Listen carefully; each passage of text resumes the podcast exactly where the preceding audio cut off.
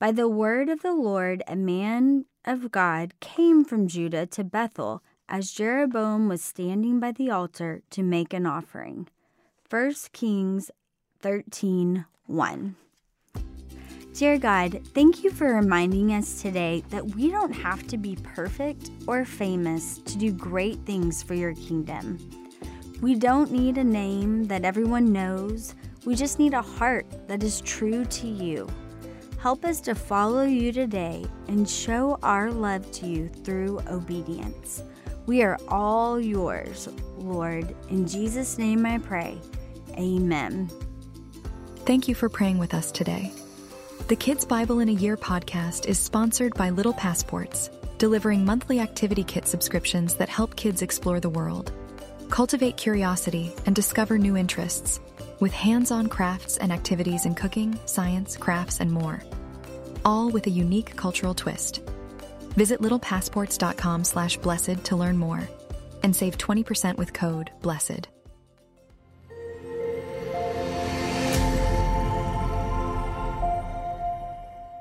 The Sin of King Jeroboam. In our last story, we learned how Solomon's kingdom was split, with ten tribes in the north and two tribes in the south. In this story, we will learn about Jeroboam's sin as inspired by 1 Kings. Hi, it's Julia Sadler. Thanks for jumping in for the Kids Bible in a Year podcast. Today we meet a man with no name, kind of, and learn some lessons about the type of person God can use to do great things. Let's listen in. Jeroboam was the king of Israel. He wanted his people to worship in the kingdom of Israel instead of going to Jerusalem to offer sacrifices. He was worried that his people would give their loyalty to Rehoboam, the king of Judah. He was afraid that they would kill him and rejoin the kingdom of Judah because they were so loyal to the family of David. This was a big problem for King Jeroboam. He asked for advice because he did not know what to do. He decided to make two golden calves for his people to worship. He said to his people, Don't go to Jerusalem to worship. You can worship right here. Here are the gods who rescued you from Egypt. He put one calf in a town called Bethel and the other in a town called Dan. This became a sin because people came to worship the one at Bethel and went as far as Dan to worship the other. King Jeroboam built places for the people to worship these idols and let anyone become a priest. Then he decided to make a festival just like the one in Judah. Now his people would not go to Jerusalem to celebrate. They could celebrate in Bethel and Dan. At the festival, King Jeroboam was standing by the altar that he built for the golden calves when a man of God came from Judah to Bethel. The man of God shouted, Altar!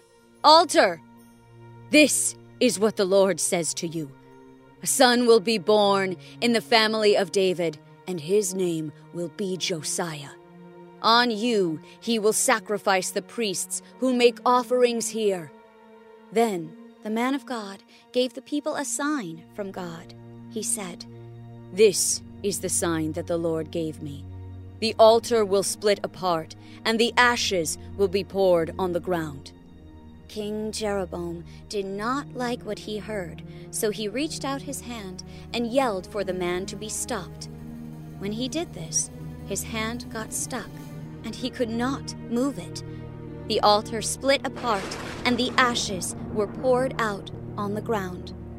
King Jeroboam begged the man of God to pray to the Lord and ask God to heal his arm. So the man of God prayed, and his arm was healed. The man of God was invited to come to King Jeroboam's palace to eat and drink and to receive a gift. But the man of God did not go with King Jeroboam because the Lord told him that he should not eat or drink while he was there. So the man of God left and went a different way. Even after all of this, King Jeroboam did not change his ways. he kept allowing many kinds of people to become priests and continued to encourage his people to worship the golden calves. Because of this sin, King Jeroboam's kingdom was destroyed.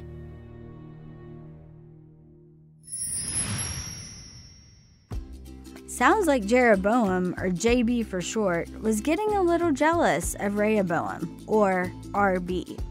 You see, the kingdom RB ruled, called Judah, was where Jerusalem was. And if you remember, that's where God's temple was. God had commanded his people to worship him in his temple in special ways throughout the year. But JB didn't like the idea of all his people traveling south to RB's kingdom in order to worship God. They might decide they liked RB and his kingdom better. So he decided to start doing things his own way. He stopped listening to God and started making idols his people could worship in their kingdom. Jealousy is a very dangerous thing, isn't it? It's so easy to see someone that has what you want or gets more attention than you and feel angry inside. Why can't I have that? Why don't people like me that way? Sometimes it gets so bad that we don't want anything good to happen to whomever we're jealous of. And that is not a very good place to be. If you have someone in mind right now that you sometimes feel jealous of, I'll give you a little tip that helps a lot. Pray for them. Ask God to change your attitude and heart towards that person. It's almost impossible to not like someone that you pray for. Ask God to protect them and see if it makes a difference.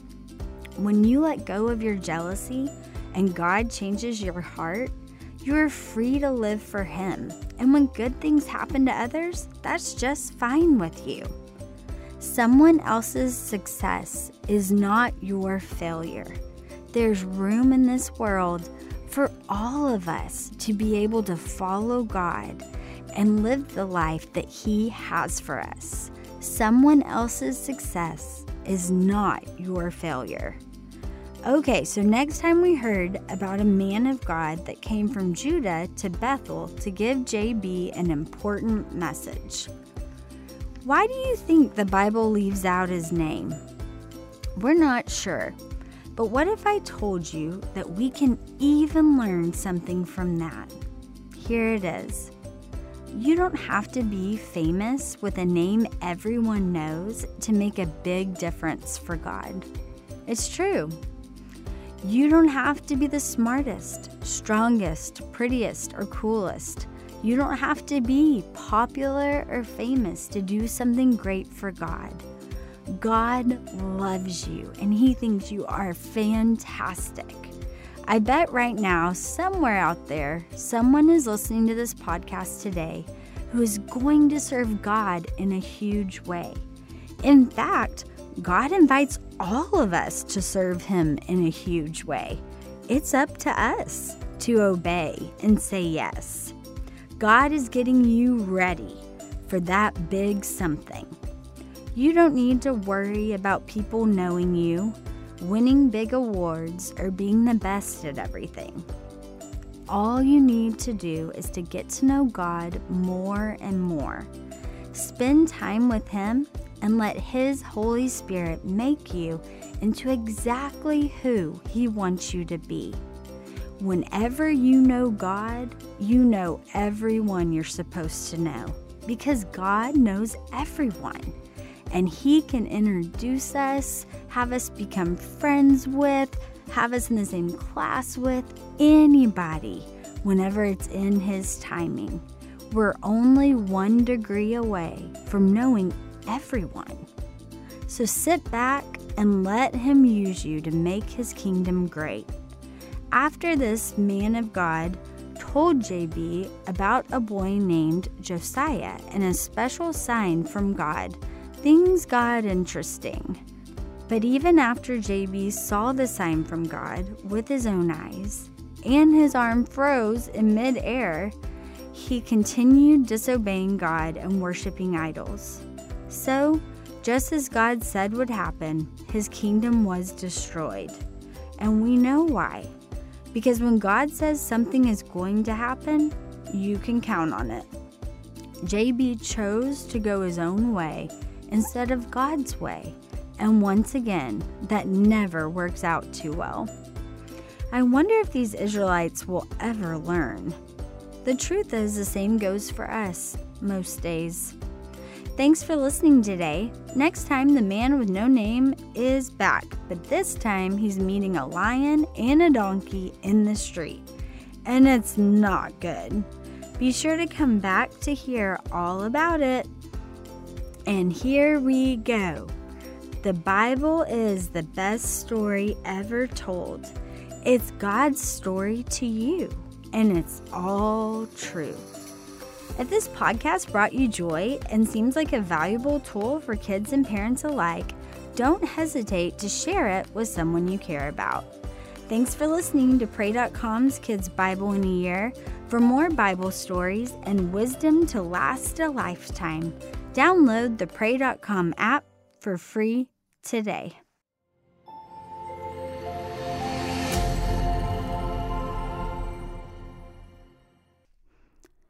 Thanks for listening to Kids Bible in a Year. I want to invite our adult listeners to check out my other show, Unapologetic God's Truth on Today's Topics. It's unfiltered, important, inspiring, and we have awesome conversations and amazing guests such as Candace Cameron Bure, Vice President Mike Pence, Dr. Robert Jeffress, Shannon Bream, Maddie Prewett, and so many others. We are helping you have conversations that empower you to have bold faith in a broken world. You'll be excited, inspired, and encouraged in your faith as you check out Unapologetic. Remember that you can tune in wherever you get your podcasts and on pray.com.